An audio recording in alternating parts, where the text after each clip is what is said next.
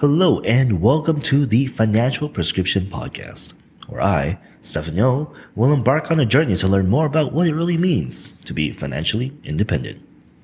Whether you want to learn more about saving habits, investing, investor biases, the value of an advisor, or even the myths of investing, we've got you covered. So stick around for the ride and get your dose of the financial prescription.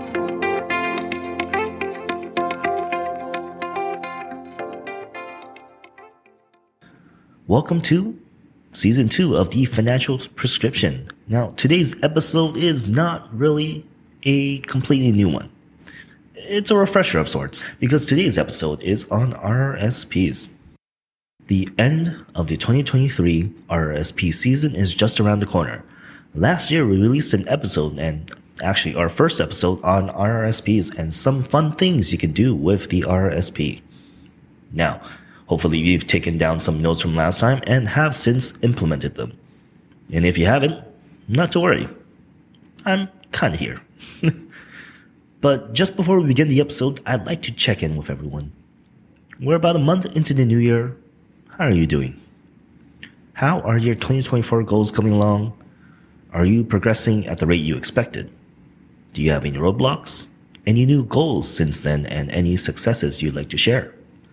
Send them to me at the financial prescription podcast at gmail.com.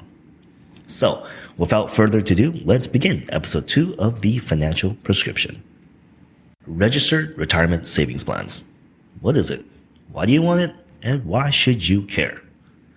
This is basically what it sounds like. it's a savings plan for you to put your money into when you first start making an income. That's basically the eligibility for this account.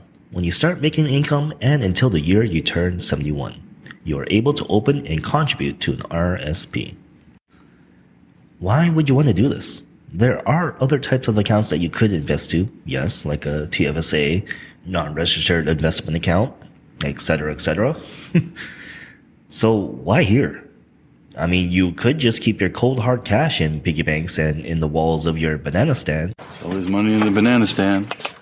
Well, for starters, it's an investment tool that's easily accessible that can be used and should be used strategically to reduce your taxes paid. And why should you care? Well, That's a problem for future Homer. well, consider this. How much do you spend monthly on yourself? From another point of view, how much are you spending per month on your needs and wants? The amount you spend is typically a snapshot of your current lifestyle. Now, hopefully, the current lifestyle is a lifestyle that you would generally want to be doing in retirement, which means spending a similar amount on needs and wants in retirement. How exactly do we get from current spendings to spendings in retirement? Well, the question to ask here is what is your income going to look like in retirement? The RSP strategy here is to supplement your income to sustain your current lifestyle through retirement or through the majority of it, such that when you turn to the age of 71, the account is then converted to an RRIF, Registered Retirement Income Fund account, where steady set amounts are withdrawn to supplement your income. Okay, so let's just take a little break here, and when we get back, we'll kind of discuss some of the basic details of an RSP and how an RSP helps you save money through taxes. So, welcome back. Uh, one small thing I didn't really mention, but I did touch upon, was the deadline to contribute. I wouldn't be talking about RSPs otherwise if it weren't for the deadline. So, February 29th, 2024 will be the deadline to contribute for 2023's contribution room for your RS, RRSP. Now, generally, the government gives an additional 60 days in the new calendar year to complete your contributions for the prior year. You can contribute up to a maximum of 18% of your earned income in the previous year. The annual limit for last year is $30,780. And in the coming year for 2024, the new contribution limit will be $31,560. But the 18% of earned income will still apply. Write that down, write that down! And if you're unsure as to how to calculate your contribution limit, not to worry. Your notice of assessment will provide those details for you. So just check with the CRA. Additionally, there is a calculator by Ernst & Young or E&Y. Just ask Dr. Google for an E&Y tax calculator.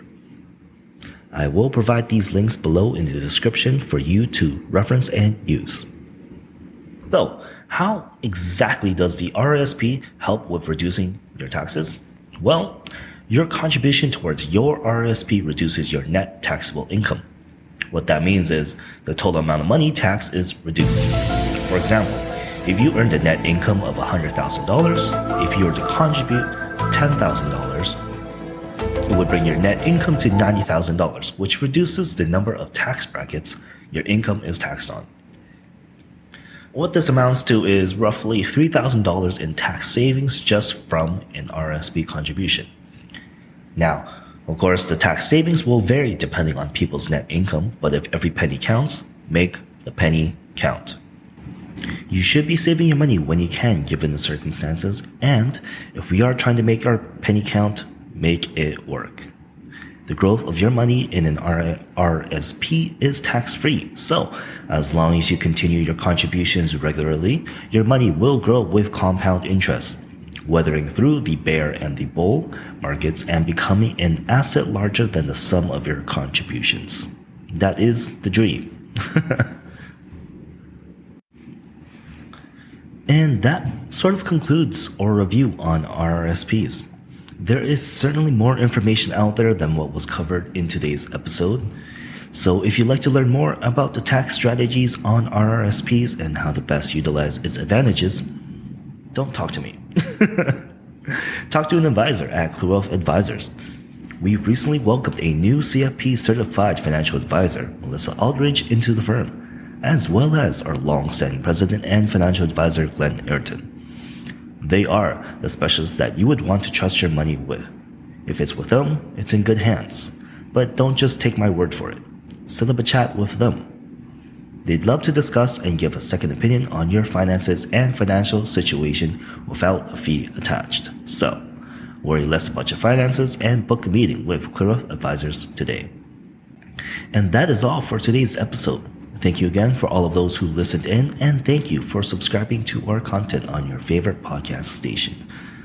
This is Stefan Yo, your host for The Financial Prescription. I'll see you next time.